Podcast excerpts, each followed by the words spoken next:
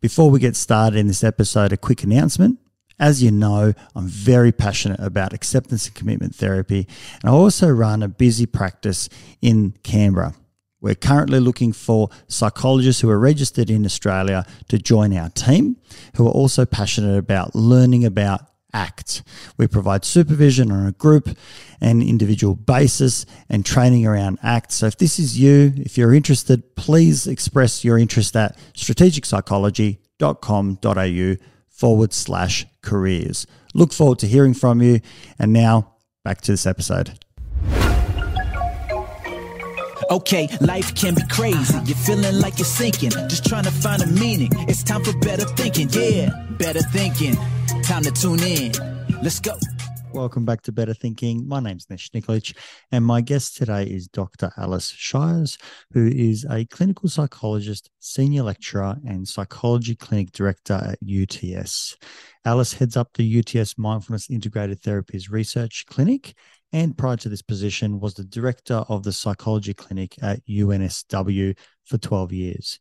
Alice has worked as clinic manager at the University of Sydney and consultant clinical psychologist in acute and specialist mental health services in the UK. Alice has been involved in the teaching, training, and supervision of clinical psychologists and their field supervisors for many years.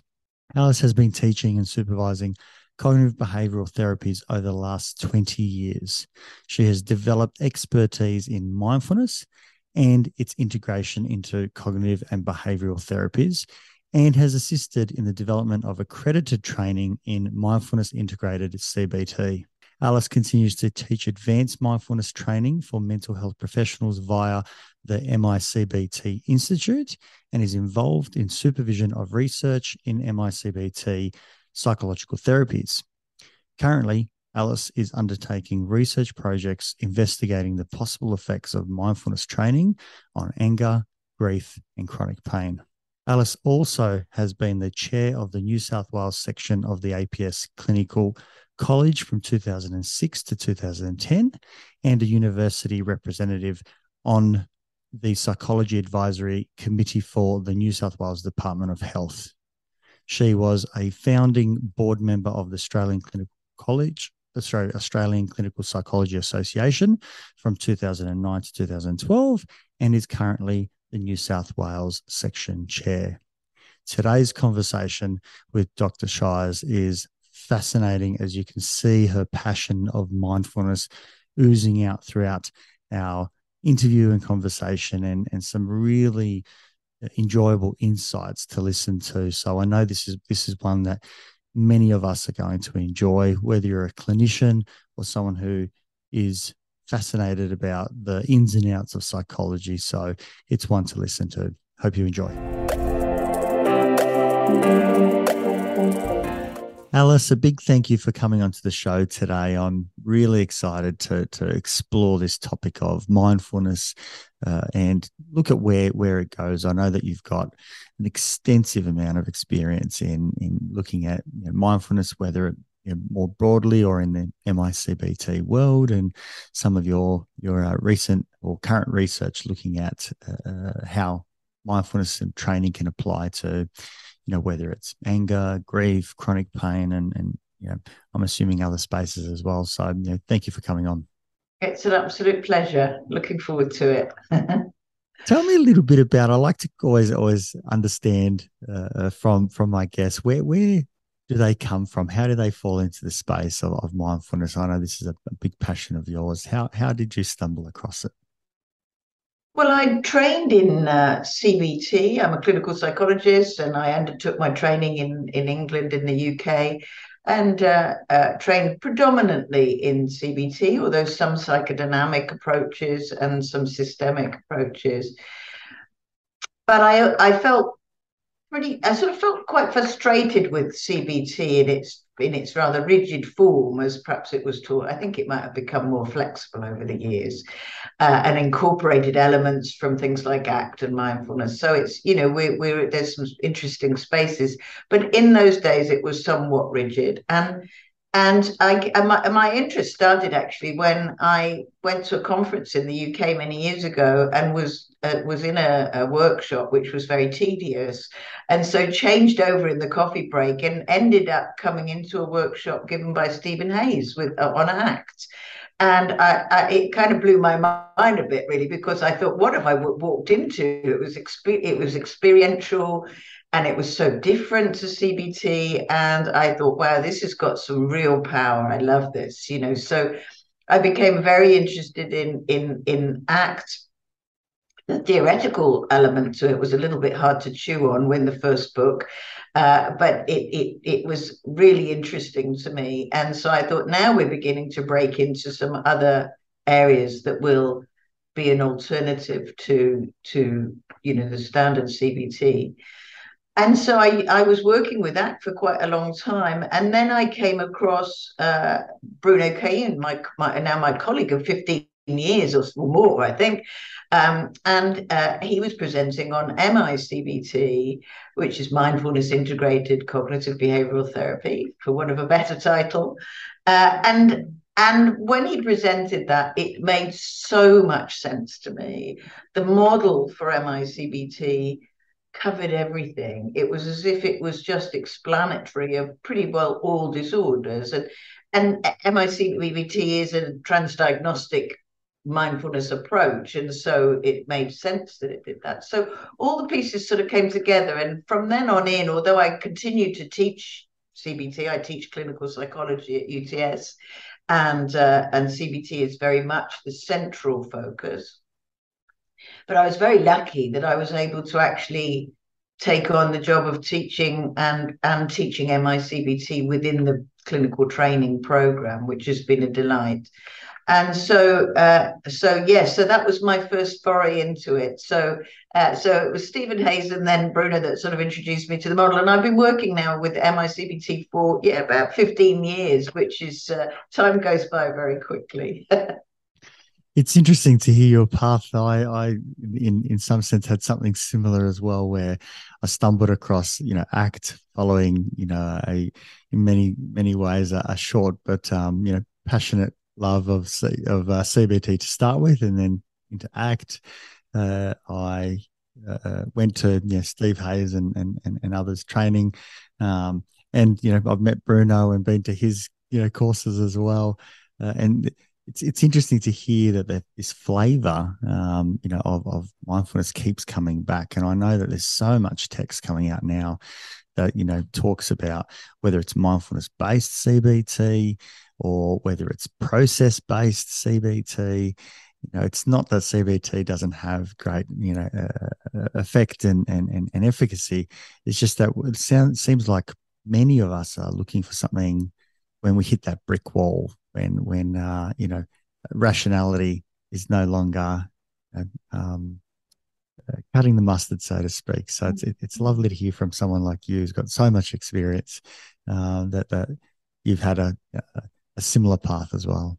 Yeah, yeah, no, it's been a good, an interesting journey, and of course, MICBT is only one of many, many mindfulness programs that, uh, uh, uh, and it's it's kind of described as a second generation mindfulness if it's the you know in the, the the first sort of generation of mbsr MB, mbct were were kind of took out some of the aspects of the original buddhist teaching and and micbt and some of the other programs kind of brought them back in again. So one of the beauties of it is that uh, for me is that it actually does include some of the ethical precepts and some of the components from the the original Buddhist uh, wisdom from which we've stolen we've kind of stolen their wisdom again you know and uh, taken it and used it.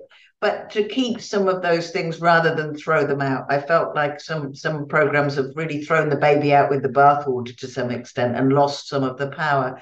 So i was also very really interested in micbt because it's one of those uh, programs where those things are considered.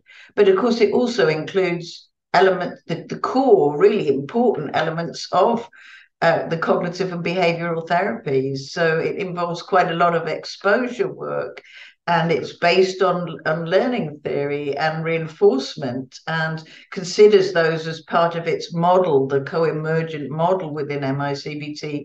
So it's taking on board and you know other aspects, including interpersonal aspects, which of course are across all disorders and across all of our problems, uh, our interpersonal issues. We all want to be connected in in meaningful ways, whatever the disorder, whatever the, the stress and so uh, the interpersonal aspect of it, I think, is really important, as well as ways of implementing the the, the, the increased wisdom over, uh, but in, in our in our lives using exposure principles. So uh, it, it brings a lot of the power of CBT, but it has at its core the need for you know su- sustained practice. We're we're using neuroplasticity uh, and and that's very important. There's no magic pill for it.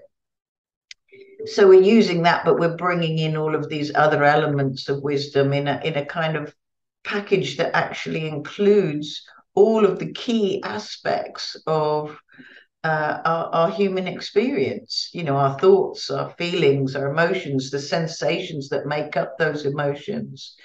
And the response to those things or the reactions to those things that form our behaviors. And once we kind of understand that that model if you like then everything sort of becomes clear a bit you know. It's a bit like when i first came across sort of schema work and and and and it, you know i kind of got that a beautiful moment where you realize that once you could once you could locate someone's kind of schema it gave it gave it explained so much of their behavior. Ah, now I can see what why all of, all of this is unfolding. So it's a bit like that. It's a bit like once we know the components of the human experience, how we take in information, process it, and so on, uh, and and we and we learn that experientially, then of course it gives it gives rise to a tremendous amount of wisdom uh, about the self and some chance of making change because we can't change things if we're not aware of it. So, so yeah, so it's it's uh, it's been a delight to use it. I think it's, um, uh, but it's not the only method, and there are lots of emerging programs and some really interesting stuff, and and so much literature in this area.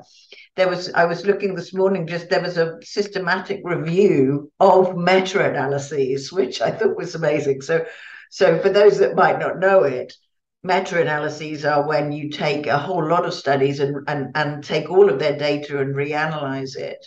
But this was a systematic review of all of those meta-analyses. So it, altogether, it was something like 336 randomized controlled trials looking at 30,000 people, participants. And so they were looking at the effects of mindfulness across all of these reasonable standard studies and that's not really been done before so it does represent a nice collection of the data you know. And and it's interesting it's a mixed bag like lots of things in research they always seem to come out with mixed results. But it does suggest that mindfulness uh, certainly seems to across, across, pretty well across the board uh, the, the mindfulness programs seem to be superior to passive uh, controls. So it's better than nothing. It's better than waitlist, which is great. but in uh, some areas, it's coming very strongly as superior to some of the active controls, including things like CBT and so on. Um, interestingly, in psychiatric disorders, it, it, it showed itself to be quite strong in comparison to other treatments.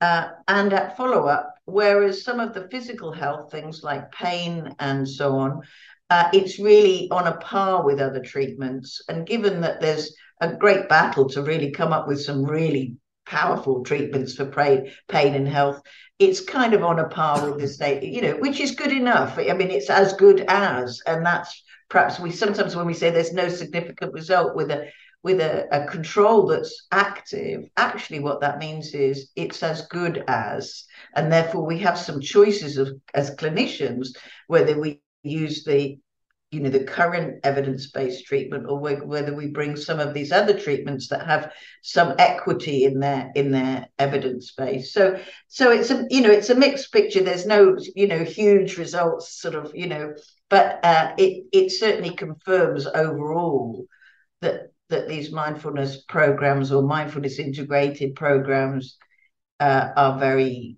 you know a, are building a body of evidence and certainly for the relapse of depression that comes that's that that clearly evidenced as more effective than than CBT across all of these trials. So we're beginning to see a shape form from this huge amount of research that's that's that's taken off, you know, in terms of mindfulness and and and and, and some of the other programs like ACT that include some uh, meditation practice as well. So yeah, so it's an interesting field to be in at this point it seems like there has always been, in many uh, uh, ways, a mindfulness component uh, because just to be taking another perspective or to be looking at a different viewpoint requires there to be, you know, a noticer, requires there to be an observer. It's just that now it seems like there's more of a uh, an explicit um, process toward highlighting that that observer exists, that um, you know there is a you know potentially uh, value in developing a non-judgmental witness that can observe these things, and if we practice that, you know, we we we do you know, numerous cycles of that, we become better at, at you know defusing, at separating ourselves from thoughts, or you know observing feelings so they're not pushing us around as much. And uh, in many ways, it seems to me that you know traditional CBT uh, has worked on that as well. It just hasn't been explicit, and and and once we talk about some of these processes a little bit more directly, I think it helps clients to to see themselves what they're trying to target. So it's not just you know, one thought against another. Uh, uh which you know in many ways works. That's that's probably how I still run ninety 8% of my life. Uh, but every any time I get stuck, I can go back to the observer. Um, so it's not that, you know, rational and logical uh, minds are not, you know, incredibly helpful. They are, you know, phenomenal. they, they are probably the best part of the brain.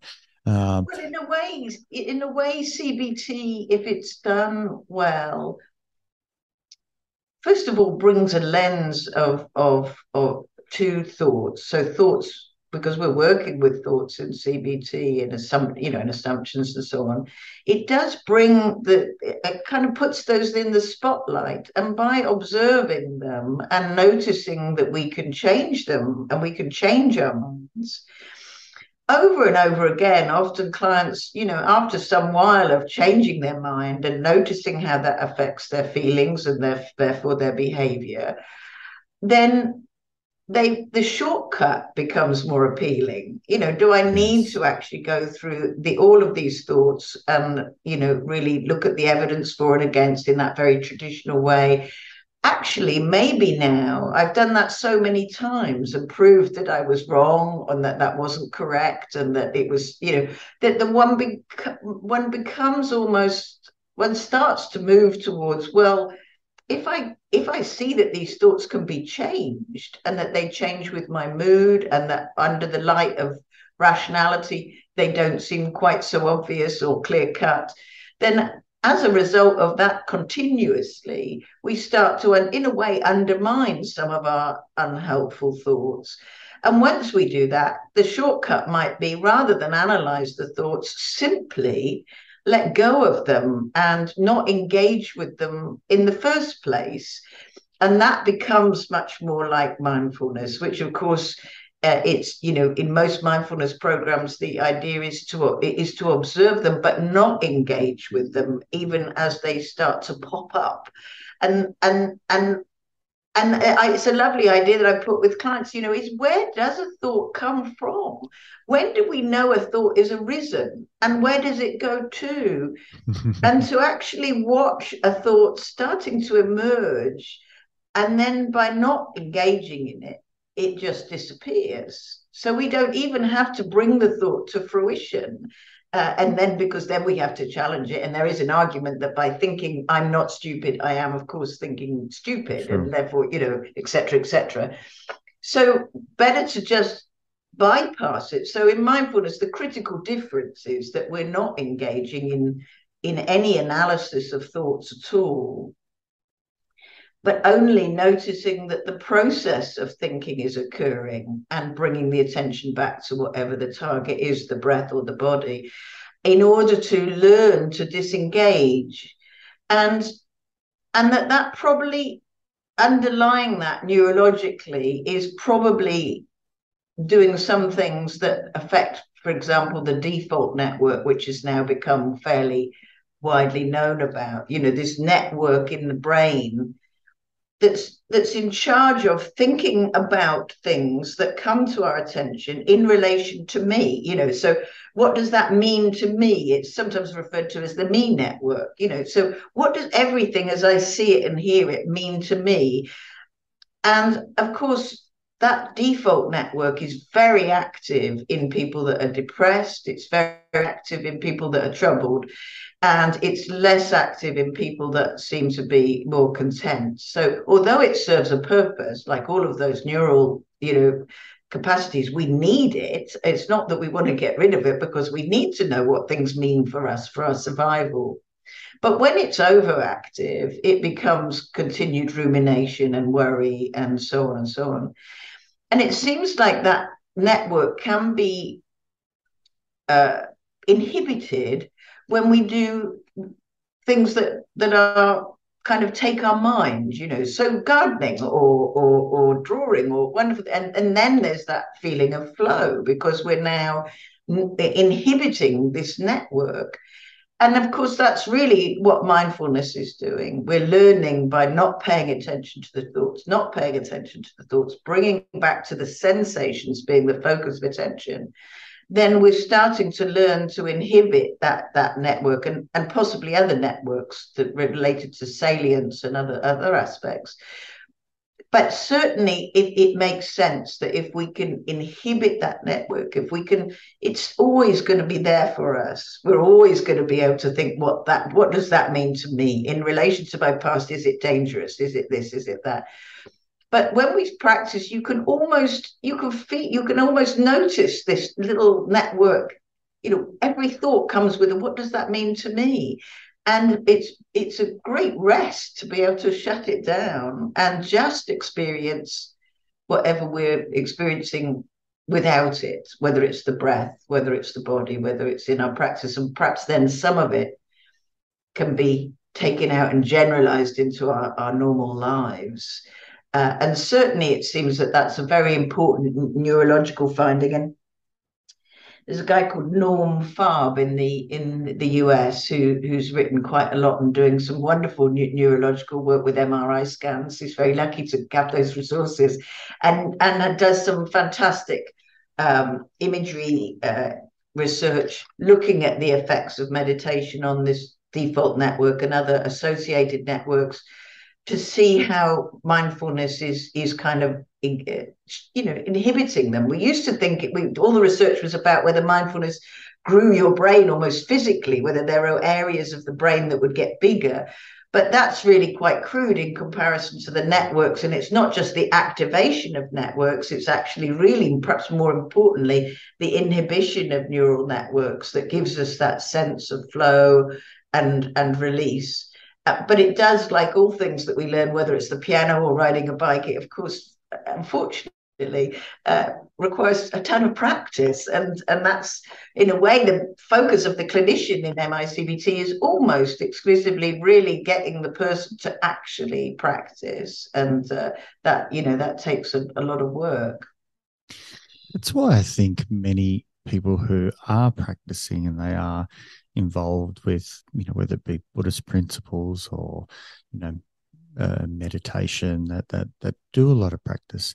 There's such a rich environment for that repetition to to occur. I know for myself, even though I struggled uh, immensely with university because you know I was young and I didn't see the value in it, and you know I was I was above it all, of course, when you're young. Um, I, I, I recognize that in tutorials in particular, I would hear what one student would say and I would cling to that idea. And I think to myself, my goodness, geez, they're smart. You know, I never thought of that. That's such a brilliant idea. And, you know, I'd keep that, you know, in my, in my back pocket. And it wouldn't even take you know, two more comments and someone else would say something that was, you know, in my mind, far superior to the first. And so I'd say, oh, you know, that's even better. So I'm going to discard the first one. And and you do that for, you know, the uh, uh, uh, the duration of the tutorial, and you do that every single week for years. Mm-hmm. Uh, and that was the practice ground of of not holding any idea uh, too tightly, you know, and, and and we know that anything that resonates for us, we grab tightly, or that's enjoyable, we grab tightly. And and for me, you know, university wasn't just an education ground for you know, understanding and learning about psychology. It was very much about you know how do I hold these ideas because they were only true, and this is obviously what the scientific method does as well it's only what's true today, you know, uh, with the evidence that we've got today. And it is such changing. a beautiful way of thinking. Yeah, uh, changing field. Yeah, it's it's and, um, it, and, it, and it, fits in a way with the the, the whole the, the notion of mindfulness, leading to a kind of cognitive fluidity. Yes. Um, that that seems very helpful to people.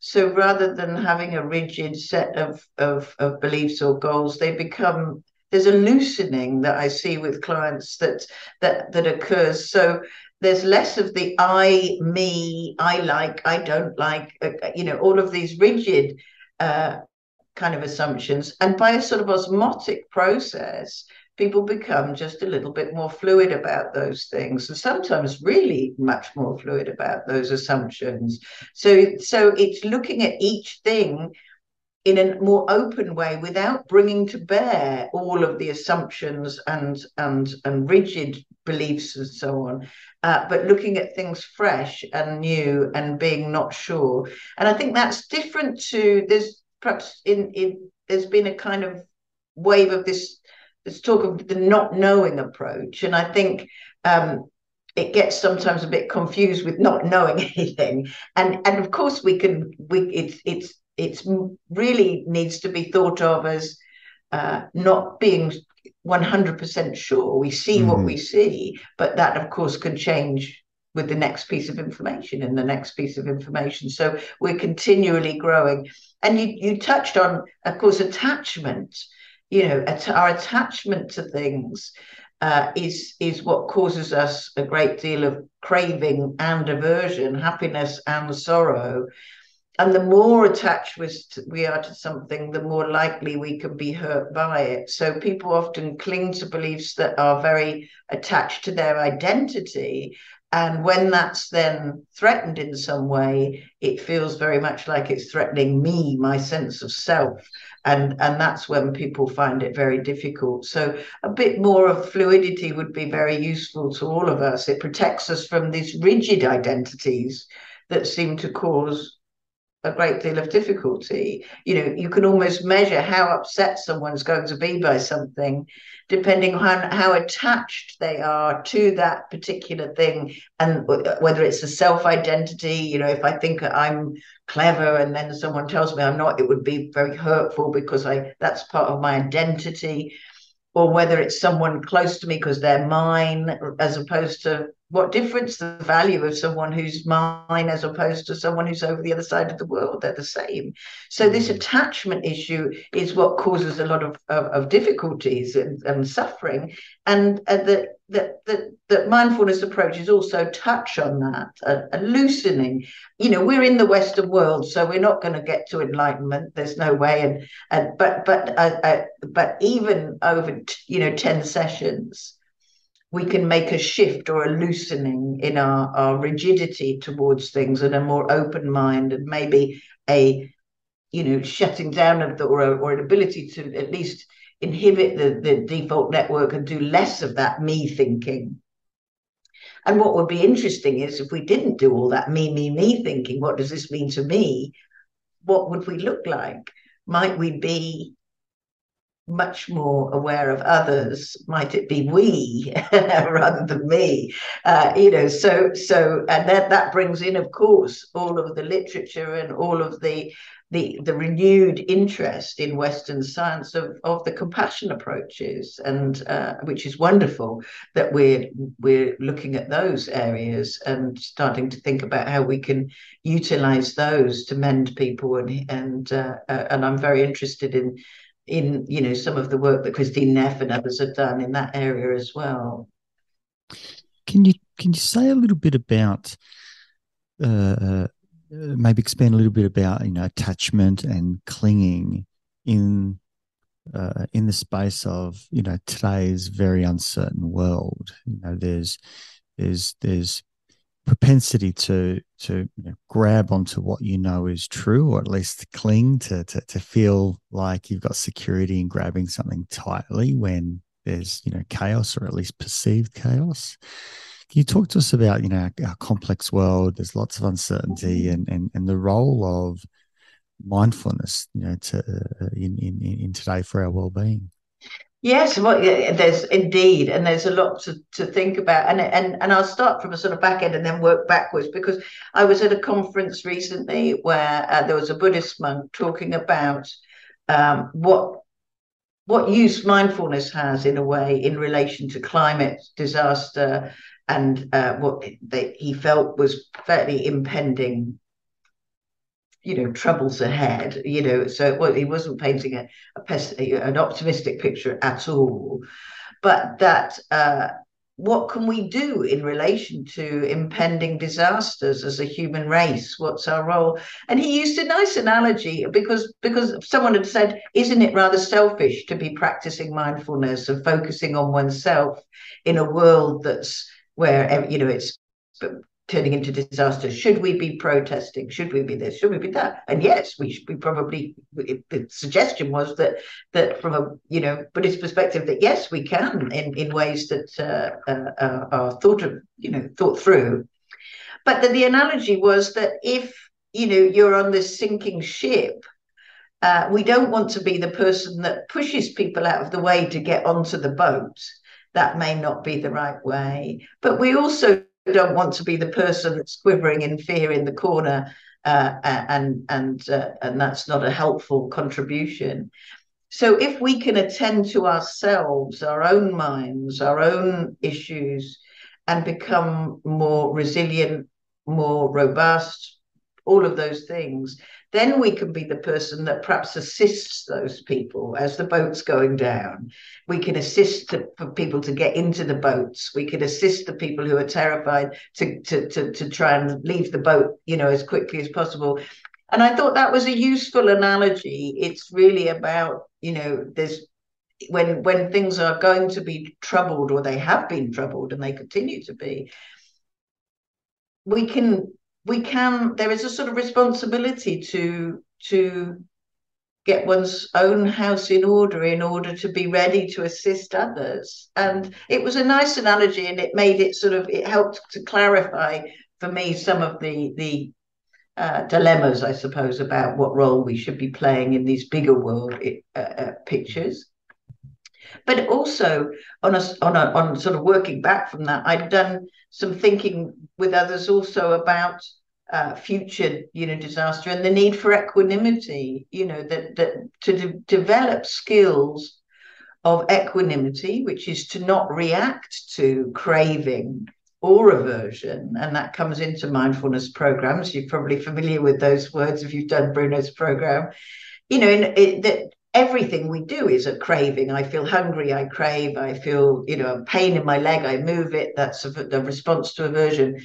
But that we can actually temper those and we can develop skills to be able to respond rather than react to craving and aversion and make some decisions about craving and aversion. And with that practice and the practice of, of the, the going through the body, exposing to all of the sensations within the body systematically, not reacting to them, whether they're craving or aversion. What we're developing is this strong sense of equanimity, a non reactivity that comes back to that position of being on the sinking ship and being able to respond in the best way possible to assist others.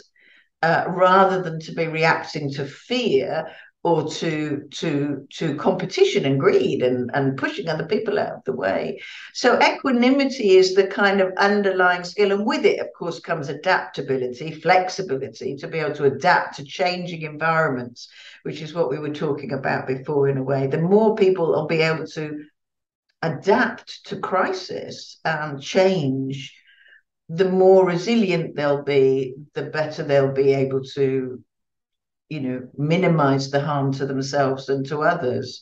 And so it's an important set of skills. It's beyond the treatment of disorder. It's really about the development of skills that may be very helpful across communities across you know across the world and and there's some lovely work i've i've got a uh, i someone called hen saab who's a muslim uh, clinical psychologist who who's just developed a whole set of mindfulness programs across about 18 languages uh, and and is uh, providing those in the sort of Sydney region. Do what some wonderful mindfulness resources, and she's reaching out you know with these some of these programs and finding that people are very welcoming of some of some of these post covid uh, where people seemed you know there, there, was a lot of fear and a lot of anxiety. I think there still is. It's still a it's not it's not just disappeared. Um, so there are people out there you know really bringing this into the population and doing some wonderful things and and hopefully preparing us for for for what's ahead I don't want to sound too gloomy because we don't know what's ahead, but but uh, uh, you know, I think we can anticipate that there'll be some troubles along the way. well, it's in, it's interesting to to you know listen to the importance and the value of a general sense of groundedness that uh, equanimity, you know, really exploring the space of finding you know calm and composure in what can be a confusing time. And and you know for a lot of us we're completely inundated with so much information that that alone is difficult to sort out. And and you know we're trying to get to the bottom of something or to the truth of something. You know we're trying to cling to a, a single point rather than maybe being grounded in that there is uh, movement. And the, the the importance is that adaptability rather than finding or or or, or um, yeah, rather than finding the truth or the point, you know, the you know, because we're, we're still trying to go back to fusion, you know, grabbing the the thing that makes sense versus you know maybe it's a process that that uh, we can kind of look at. And yes, there are some challenges that the human race is facing, and in many ways, uh, uh, we've faced them many a time previously, and this just appears to be new and different, which which it is. Uh, but uh, you know, uh, we've also got lots of new and um, you know interesting technologies, and we're trying to do it at a global sense for the first time. I think. Uh, you know the, the, the fact that there are global organizations is is new in history uh, that, that you know lots of countries are are involved in so it's it, it's fascinating to be you know in this part of history uh, uh, to observe what what has happened in the past. Not that I was there, but to, to hear about it and read about it, and to look at where are we today, you know, and and and you know how we do this as a collective, um, you know, uh, uh, category called humans. Mm, yeah, and and and I think more and more there's a need for you know human beings to be connected to one another. And so covid of course has been very difficult in mm. for, for people. It's disconnected people further.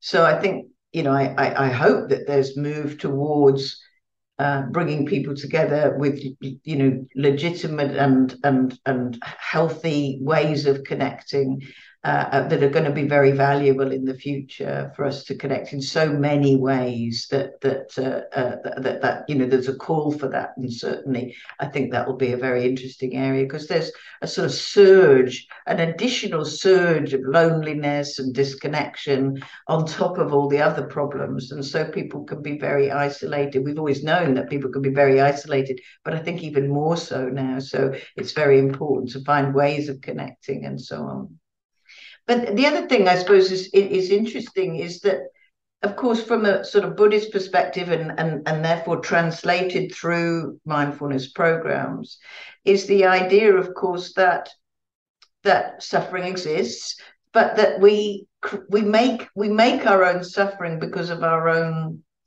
perception of what happens. So the second arrow. So if I have pain, yes, I have pain, but the second arrow is my thoughts and fears and perception of the pain. So we can't necessarily change our circumstances, our health, a crisis in the world, whatever it might be, we can make some, we can make attempts to do that, and that's absolutely right. But we can't always change things. But we can certainly do some work on our, our own inner world, uh, which creates so much of the problems associated with uh, you know what, what's actually happening to us. And we see it every day with our clients. Uh, it's you know they can be in a very comfortable position uh, and secure position in life seemingly and yet be tortured uh, mentally. And other people can be in a very tricky situation and be manage it well and seem relatively happy. So we know that it's not relative. Our perception is that we can find things outside of ourselves to make us happy or to provide well-being. But of course uh, the inside our thoughts and perceptions and our relationship to our thoughts is also very important. And that's where we can also as psychologists be immensely helpful because the answer is not outside. It's not in the the, the drinking. It's not in the you know the, the the the stealing. It's not in the the fighting. It's not in the arguing. It's not in the you know all of the things that we might do to get what we think is the solution uh, the solution is within and that's where so a, focus on the inner world uh, i think is also uh, really important and of course all the work in mindfulness is about in a way uncovering i like the idea that it's uncovering the invisible puppet master, the the body, the the thing that makes us react, that that makes us reach for the whiskey or or shout at their partner or whatever that reaction is. Once we uncover that, using mindfulness techniques of practicing scanning the body, becoming aware of the subtlety of what's happening in the body and its relationship to the mind, those co emerging elements of thoughts and, and the, the co emergent feeling in the body, and vice versa.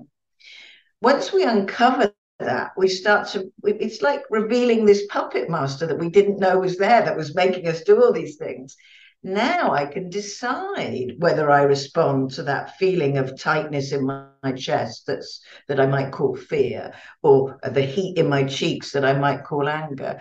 I can now recognize it. I've sat with it. I've learned equanimity. I can feel it, observe it, but not react to it. So now I have a choice about how I behave in response to those things. I can make some wise decisions. It still might be to leave the room or to do something but it would be a decision that I make rather than just reacting, being controlled in a way by what's unseen.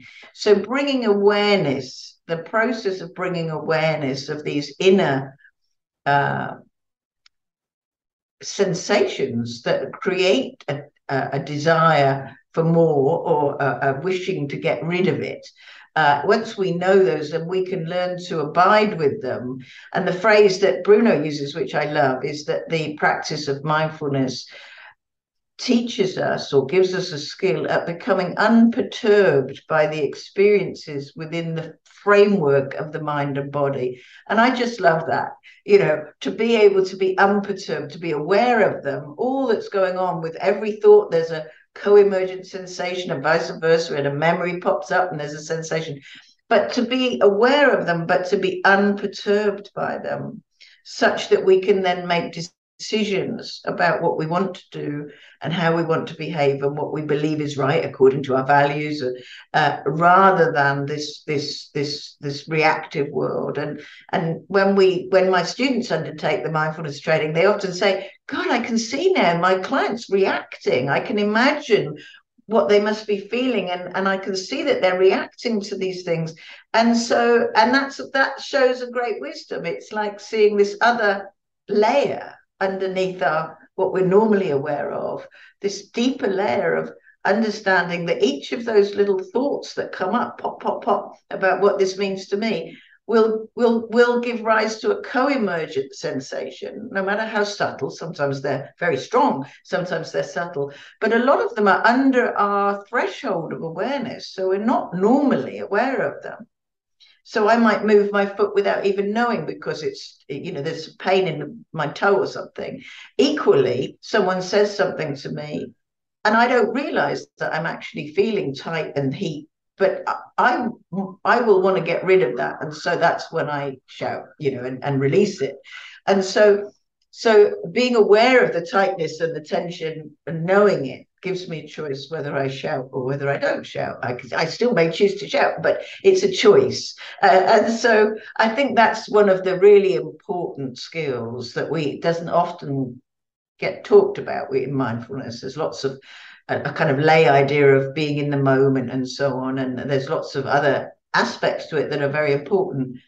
But to become unperturbed gives us a tremendous freedom, uh, such that even when things are difficult outside and we're experiencing some co emergent, you know, discomfort, we don't need to do anything with that it's just sensations. They are just sensations. And so uh, and and that's where it brings me into kind of working with pain where i've been doing quite a lot of research in trying to utilize some of the techniques that that that that are used in practicing meditation because in traditional meditation you sit for very long times. And even in the vipassana training which i've done a few times you sit for 10 hours a day for 10 days cross-legged on a very not a very thick mat and there's there's pain and so one's sitting and learning to experience strong sensations but with no reaction and that skill uh, is very helpful and, and generalizes out to other areas.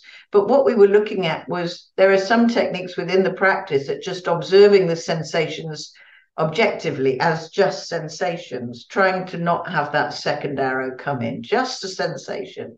It's just movement or heaviness, lightness, you know, objective sensations. And that seems to be, and, and, and in practice, when one needs to sit quietly with pain, these are techniques that are very helpful in just abiding, to be unperturbed by those experiences. So we've been looking at ways that we could just use those very brief techniques with people with with chronic pain. And there's a few studies sort of building um, with acute pain. With we used one one with students who had to put their hand into a very very very cold um, ice cold bath to induce pain. And we also work with some people with chronic pain. And and the, the method is only about 30 seconds twice. So it's about a minute. It's a very brief intervention. We weren't expecting huge findings, although the initial study did show a reduction in, in the perception of pain uh, and distress associated with pain. And subsequent studies with students with acute pain and uh, what it showed is that they could keep their hand in in the, in the water for much longer. So they tolerated the pain for longer, having had the instructions in in observing the sensations objectively rather than a distraction technique and then with people with chronic pain there was also and, sorry to jump in alice. Yeah, and and and while they've got their hand in the bucket of water they are objectively describing the pain. So for example not while they're doing it they're applying that technique. So that so they get instruction prior to the, the to the so the, here's what you're going to do when you get in you and mm-hmm. then they put their hand in this very ice cold tank um, with a maximum of two minutes because we don't want them to hurt themselves. Sure. But what I could see was that it was interesting that some people that were applying that technique, when, and a lot of young people kept their arm in for the whole two minutes. And over the two groups, the distraction group who were applying distracting, trying not to feel the sensations. Uh, the, the the group who were objectively, deliberately observing the sensations, uh, did were able to stay longer. And they also recognized the sensations as being pain. That's sort of what we call the threshold. a little bit later. So they were labeling it as pain a little bit later as a result. So these are small changes, but it's only a minute instruction. You know, it was it was very brief instruction. Uh, and, and it seemed to alter their experience. And with people with chronic pain, we've had mixed results. Um, one study got we got fantastic results. The second study, it was people who with with much more chronic pain, and uh, the results were a bit less. But there were still some findings in relation to again this this ability to uh, to you know manage or, or, or their perception of the pain and the distress associated with pain. So some some small results. So we've been looking at that. We're looking at another study now doing the same thing but online. Um, so that people could just do it via Zoom, get the instructions, apply it on a regular basis with chronic pain, and then we look at how, what that looks like after two weeks, and then again after six months, and see whether whether this is a, a, if you like a technique that could be implemented irrespective of whether the person is doing a full mindfulness training. It could be part or an adjunct to cbt or any other method at just being able to learn the skill of being aware of sensations, but without judgment, really looking at them for what they really are, the true nature of the experience, mm. which is simply solid versus sort of uh, more fluid, hot or cold, heavy or light, moving or still, or somewhere across those those spectrums. And so, uh, when you think of something as heavy or light, neither is better and the same with hot or cold. If something's very cold or very hot, it might be unpleasant, but usually if it's less uh, intense, it's going to be a bit more more easy to manage. And what we see is there's a change from the extremes towards the center when people are managing to develop the skills. So we're looking at some interesting ways of uh, uh, trying to assess the change. We've also uh, developed an, an equanimity scale to try and capture the change because uh, there are lots of mindfulness scales that measure mindfulness, but to measure a change in this component of mindfulness, this outcome of equanimity or equipoise or non reactivity, uh, and try to encapsulate that. And we're trying that out with uh, clients to see whether we're really actually affecting that with mindfulness programs. So there's some some interesting um, I mean, psychologists, you know, they're always developing scales, aren't they? There's so many scales. there's there's something like 45 mindfulness measures now. So, uh, so, uh, uh, but uh, I think this one could be helpful. It is. It is such a fascinating part of the you know mindfulness and acceptance space of how we relate to these experiences and the language that we put on them. Uh, you know, there's there, there's certainly a significant amount to say about the relationship we have with sensations and and you know whether they are unwanted sensations or they're wanted sensations versus they're good or bad and you know because we have this kind of you know relational frame of getting away from what is bad and wanting more of good versus you know wanted and unwanted. They're, they're, they're, they're much more described as things that, you know, at least pose a question of, uh, do you like it or, or, or dislike it? And so therefore you've got a, a relationship to it. Um, yes. And, and, and, and neutral, hearing... of course, sensations that are neutral are often perceived as slightly unpleasant because they're kind of not positively rewarding and so so we don't like neutral what we like is what we seek is sensations that are pleasant.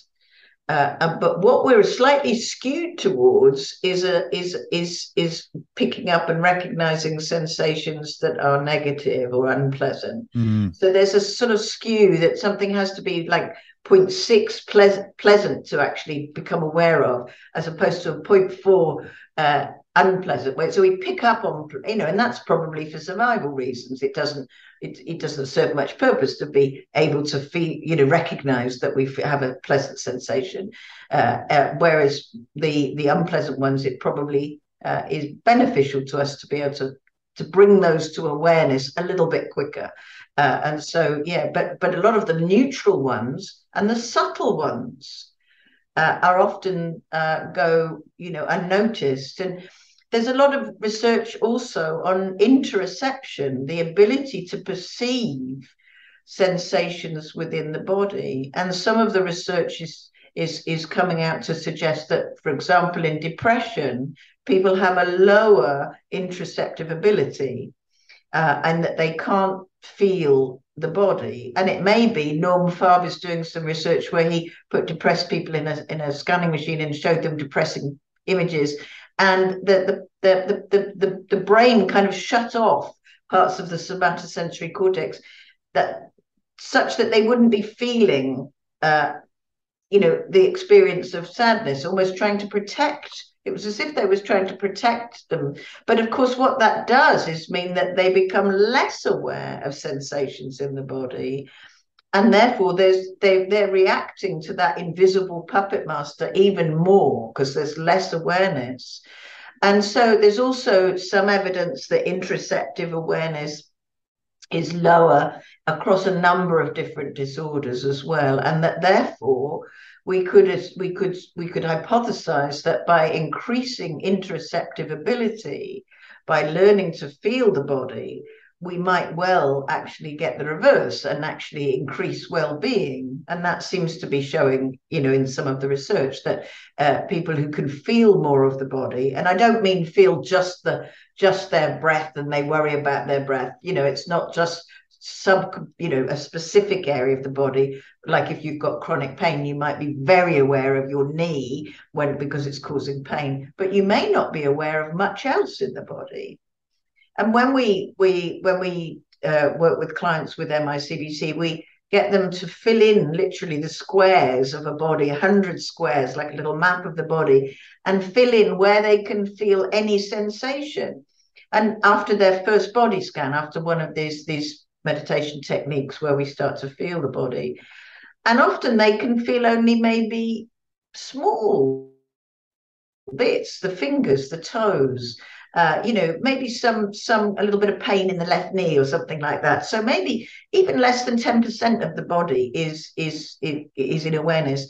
After after a few sessions, they come back, you know, fill it in weekly you see this change. And by in a few weeks, some clients can fill in the whole body. So they're now able to feel sensation throughout the body. And when we move into the really advanced, more advanced meditations, they actually practice through the body. So not just the surface, but the inside as well. So to feel everything within the, the body. And of course, over practice, feeling it quicker. At first, we have to go slowly, slowly, slowly. Then we can go quicker so that we can check in with the whole body from moment to moment to be aware of, of, of what's happening between the mind and the body and then we've got these tremendous skills, not just in equanimity, because we've learned to feel it but not react, but also early cue detection. Because if we can feel the subtle sensations throughout the body, it means that, you know, if I'm feeling unsettled about something, I can pick that up earlier than perhaps if I only feel my fingers and toes. If I start to feel angry, I'm not going to feel or be aware of anger until it's really up here and you know it's too late. I'm going to re- react. So it's early cue detection, and there's some evidence that people seem in higher interoceptive ability correlated with making better decisions as well. And I can see why, because we're going to be able to actually feel and be aware of how we feel about that uh, and, uh, uh, and rather than simply reacting to to one of these thoughts that arise you know so it so makes, there's some it's a lovely area to, to be thinking about going forward it makes so much sense when i think about learned helplessness in that if you're in a situation or a context in which you feel there is no escape there's probably some protective function there to have low interoception capacity mm-hmm. at that time to you know to protect to to, to dull your senses. Uh, sadly, though, when you're in a, in the modern world and your interoception capacity is low, it removes the impetus for action, for uh, uh you know some behavioral activation, and and you know that's uh, an important part of someone changing their context. So I can I can see how someone and, who has high course. interoception might um, be cued earlier to say I can avoid problems or I can do something about it. I'm more connected with my value set and my motivations. You know, I've got maybe some uh, uh, a greater locus of control because of that. It's all sort of piecing together um, so well. And of course, if you if you have low interoceptive ability because of depression or because of chronic pain or or other things, um, although it might be protective in that you're not feeling perhaps in theory as as much distress although i suspect in chronic pain you still feel probably you know just as much pain but what's happening is you can't feel as much of course you also can't feel some of the pleasant sensations. Mm, so mm. joy and happiness and contentment would be below the threshold, of, you know, of awareness. And so play it's no wonder that then pleasure, which is which is we're not that sensitive to anyway, but it's no wonder that those sensations are not available. And so uh, it you know the increase in interoceptive awareness as well as being aware of all of the unpleasant sensations which we tend to stress because we're trying to develop equanimity to them but equally we have to develop equanimity in relation to the pleasant sensations craving so if I just simply, you know, oh, this part of the body feels nice, I'll just stay here. that's that's attachment. And then all I'm doing is just staying with a nice area of the body. It feels nice, it's all lovely, wonderful, but it's not going to give me the skill of detaching learning equanimity to whatever arises in, in our you know our awareness whether it's unpleasant or pleasant we treat it the same just no reaction keep moving no reaction keep moving through the body through the body you know so so yes so we also so we want to be able to feel the whole range unpleasant mm. to pleasant to be fully aware to be able to utilize sensations to drive our decisions and our, our, our wisdom because it's in relation to our mind. It's not, you know, they're they're connected. You know, it's like I always sort of, you know, say to students, you know, that we've we've almost acted as if this is this is the world for psychology to focus on this part here, and anything below there, don't bother. And of course, they're so so interconnected. And there's a lovely fluidity between every thought gives rise to a sensation. Every sensation will produce more thoughts. Mm. And so I love your your uh, term of co-emerging. That, that, that, that's a beautiful way of, of describing what they do. Yeah. Um, you know, and that and that they just decay by themselves as well. They just go yeah. sort of uh, vanish again. You know, they decay and, and they no longer exist at least for a period of time. Yeah. So that and, and that's you know the Buddhist that's where the Buddhist wisdom comes because all of this is really Buddhist wisdom that we've we've we've we've uh, colonized really in a way. But the, the buddhist wisdom is that of course impermanence that everything yeah. is impermanent. Every sensation comes and goes. Every thought arises from somewhere and and, and disappears. Everything every cell in our body uh, passes away you know arises passes away. And of course we arise and pass away and maybe the world arises and passes away you know. So everything is in flux. Mm. And so it's hard to tell that to someone who's sitting there and they're in pain. Oh, don't worry, it's impermanent, everything's changing. But when they practice and start to experience, you know, this perpetual, like almost like the um, you know those what are they called like the octopuses where they flash different colors across their skin the squid they change colors it's a bit like that there's this a perpetual uh, relation between thoughts and body changing changing changing changing. And you know i might feel a terrible pain in my my elbow on the way down and when i come back there's nothing. It's changed it's changed it's changed. So learning impermanence experientially i think is yes. is is what teaches people. And it's a real learning because so much of our world is based on this medical model which is to remove pain. You know that, that when we go to a doctor the you know, an initial result that we're looking for is can you stop my elbow, my knee, my back from hurting? And uh, quite often, the answer is yes. We can immediately give you some sort of painkiller that's greater than off the shelf. And so, once again, we cling to a result uh, of, of you know control Um, and sadly, there are permanent structural uh, um, damage that occurs in accidents and and obviously our bodies decaying that means that these are going to be you know permanent injuries. And and you know this is where we have that chronic and severe pain example and and it requires something more than just medical intervention. It requires both you know where we can potentially alleviate some with drugs with potentially you know surgery if someone chooses to or other other means. Uh, but then there's also other things like you know we know that physios these days are extremely well versed in saying you know walk with the pain. You know you need to move your arm more to mm. experience less but that also means functionality and maybe development of a you know improved self identity and and so on. But living with pain versus you know I, it always hurts me to hear things like you know pain management you know it's almost like you can just manage it, it goes away there, there, there's almost like a, mm. a um uh, in an uh, unintended meaning that comes from that or you know or, or, anger management rather than saying well no you you will have anger for your entire life there's a function and a reason for that but the question is what's the choice behind that so yeah. it's lovely to hear um, you know you describing uh, working with pain uh, in, in, yes. in, an elegant and, and, respectful and way. It's, it's definitely an area it's an area you know particularly in the US where where the, the, the medicine itself has become a huge oh, problem. And so we have to explore other ways of managing the, the physical distress that people experience.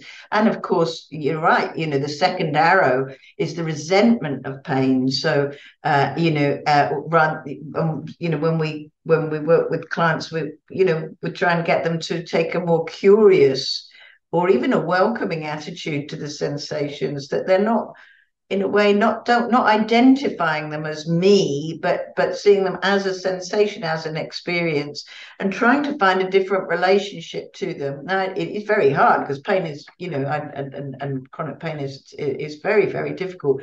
But people have been shown to be able to make some inroads so we need to come at it from all angles and really. And and it might be with you know just I was very curious about pain, and so I was also curious about some of the other areas like yoga, uh, because uh, you know I thought that might be useful. I did my yoga teacher training to try and be able to think of ways to combine, and I found out quite a lot. I mean, there are so many meeting places between Buddhist mindfulness and and the yogic teachings as well the idea of the subtle body in yoga, not just the muscles, but some of the subtler uh, experiences within the body. Or it has, you know, kind of makes sense from from in, within the, the literature in interoceptive ability. Mm. And uh, we we did one study which was to uh, look at interoceptive, uh, what happens interoceptively with people undertaking yoga for trauma and as well as so these participants as well as getting some benefit from doing yoga for designed for trauma in terms of their well-being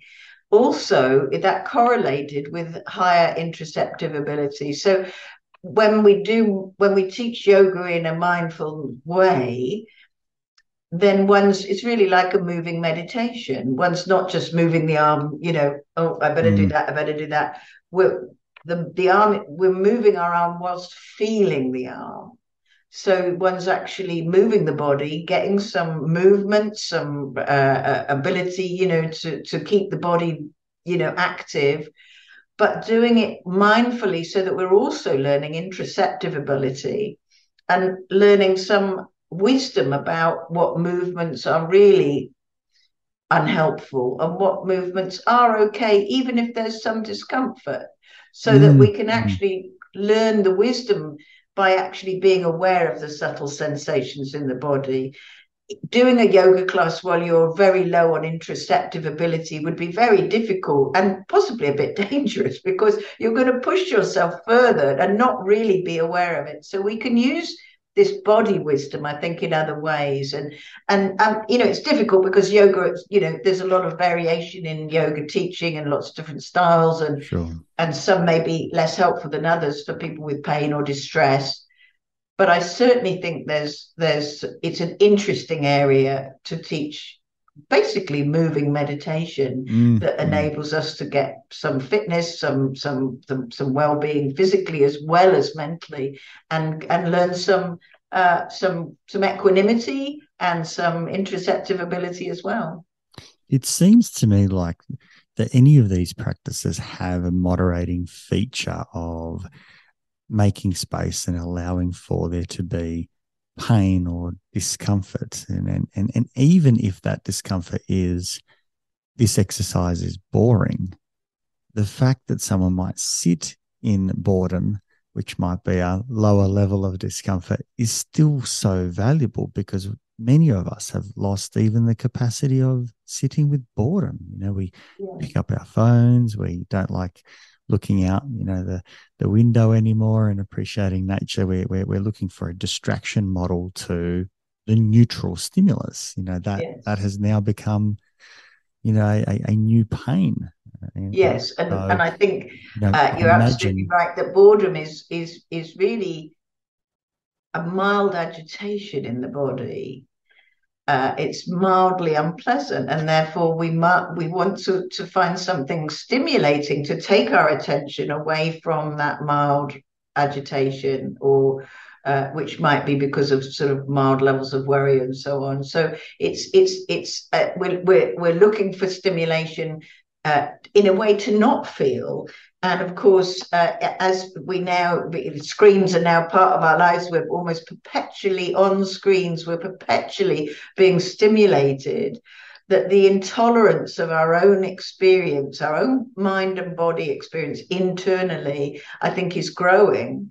And you know, I've seen with young people when when you know, even students that I work with and ask them to train and do some meditation practice they find it very difficult to let go of their phones, to, to switch their phones off. I mean, they just, uh, it seems amazing to me, uh, but, but I'm the different generation.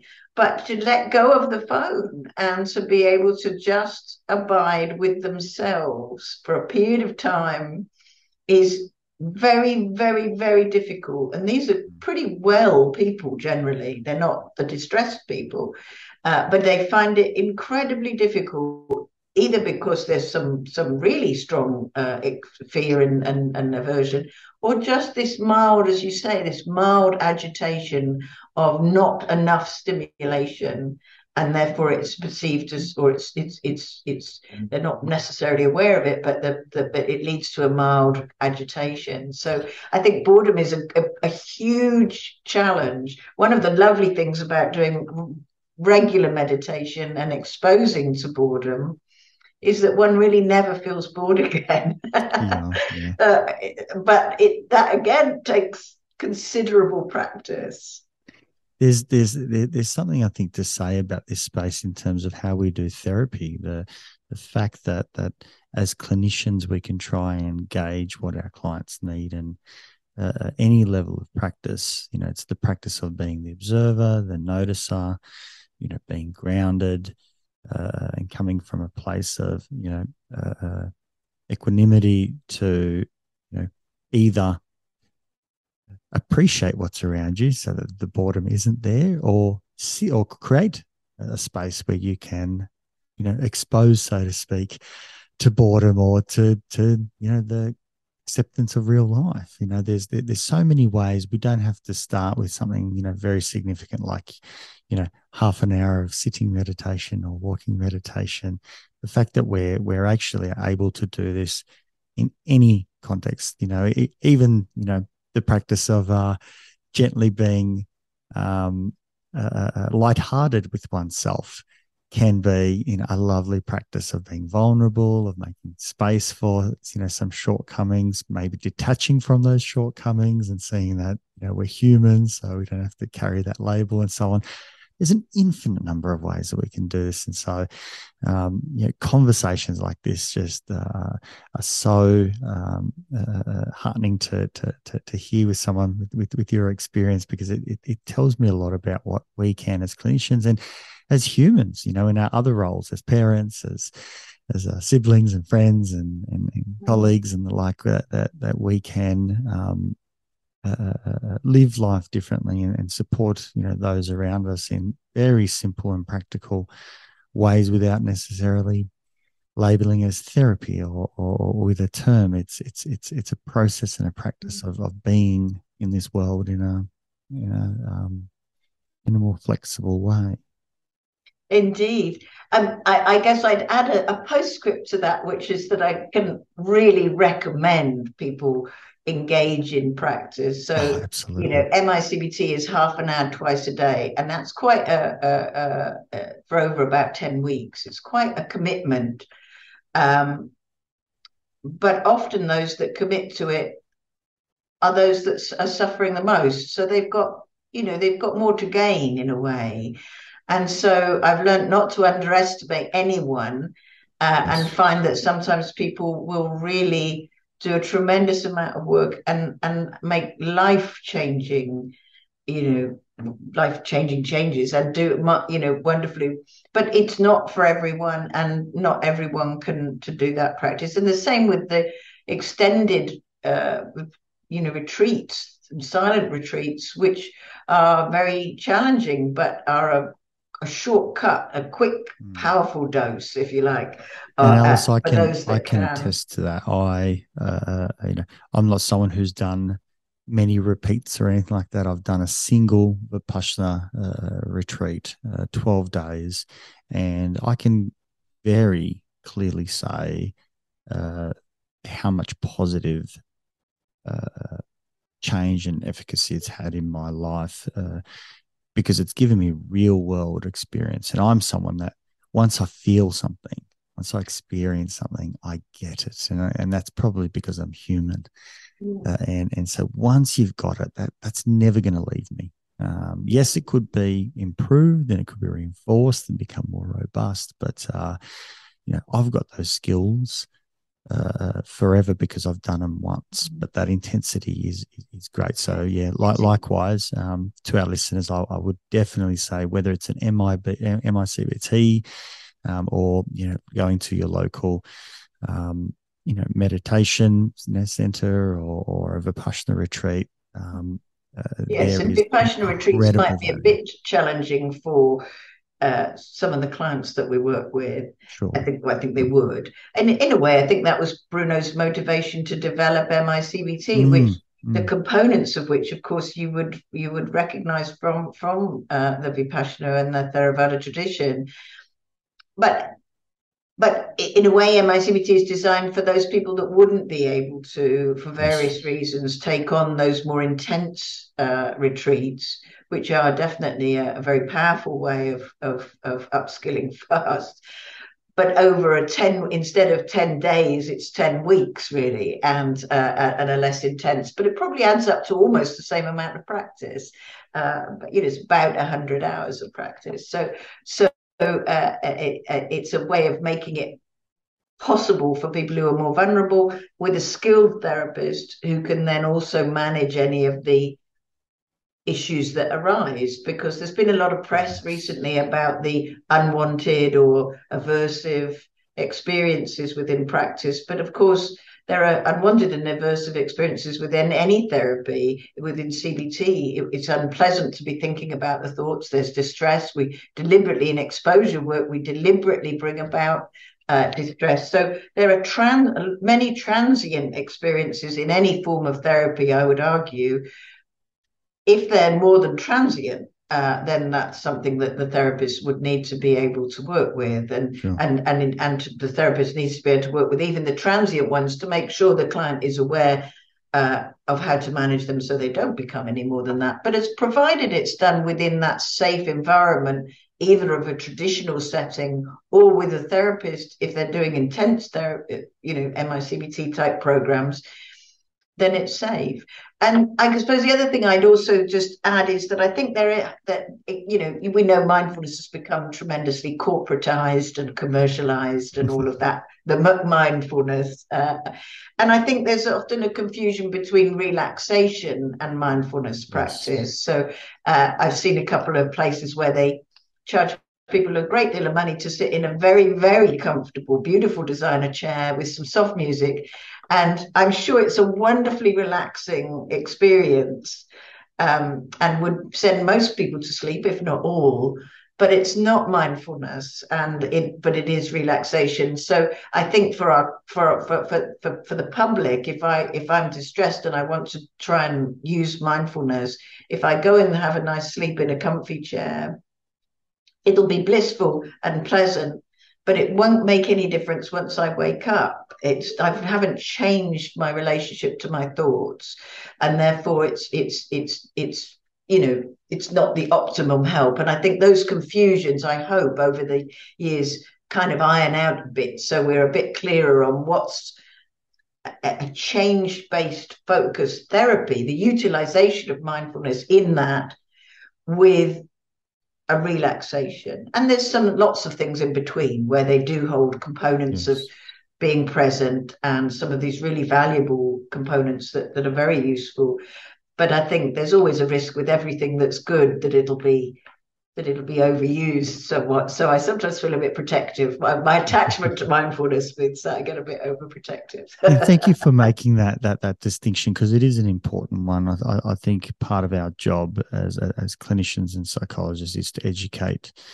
Uh, the community about what mindfulness actually is, uh, uh, and it's certainly not the practice of relaxation. And it doesn't mean that relaxation isn't uh, useful and you know uh, shouldn't be practiced. I think that, that that's lovely to do, um, but it's not really targeted at changing your relationship with thoughts, changing your relationship with sensations and the like. But sadly, yes. I am mindful of our time. So yes, um, before I, I, I, let you go, can I ask you whether um, uh, there are any resources or places that that that our listeners can go to or books they might start uh, on on start with you know terms of reading if they would like to follow up on on our topic today anything that you have um, as a as a starting point or, or texts or, or, or journals um, yeah. where, where, where can we begin well certainly for micbt which is one of you know several different programs the uh, the website which i think is mindfulness.net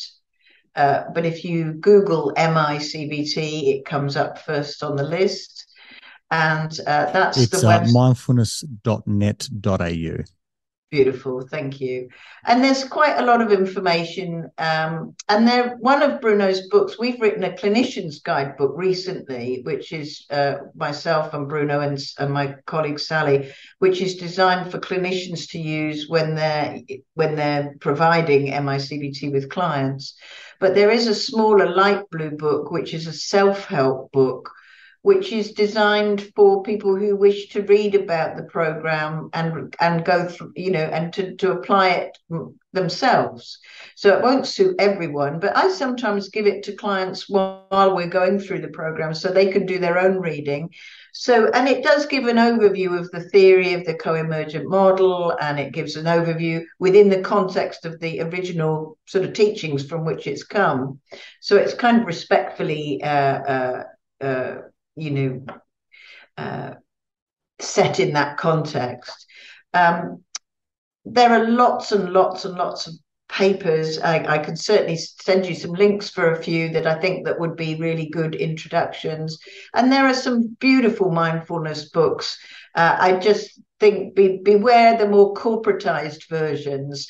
Uh, I would guide people towards mindfulness that has at least a base in some of the tra- traditional teaching or, or written by someone who has a knowledge of tra- the traditional teaching uh, from which they're drawing so that so that it doesn't lose some of the, the, the really important parts of the, of the teaching.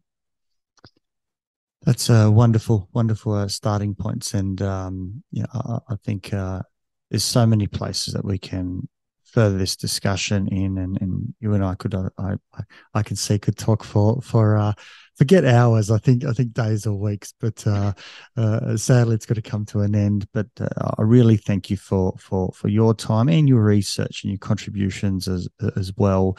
Um, you know, and uh, the the the importance of giving rise to you know mindfulness and, and, and its value because it's, you know, for, for me, it's in the heart of uh, not only therapy, it's in the heart of human beings. You know, it's a way of living, and, and hence why many of us in, in, in this space, it becomes you know part of who we are. Um, and, and how we view the world, and and that's not um, not from a position of superiority, but one of saying it's liberating and it allows us to, to, to live more comfortably and reduce our own suffering. And so I think, um, you know, there's great, there's great power and value in that. So I appreciate you uh, immensely, Alice, and thank you very much. And, thank and, you. and um, I'll have to have pleasure. you back on the show at some point. Best wishes. Cheers. If you enjoyed this podcast, please support it by going to iTunes and putting a review subscribe, share it via social media, and tell others about it. Start a conversation. It's listeners like you that make this able and possible, and why we bring in these guests to go out and share their knowledge and resources. And just lastly, if you are a psychologist and you want to go out and be part of a bigger team, develop your experience, and get into some exciting work, come to strategicpsychology.com.au forward slash careers and reach out. I'd love to hear from you.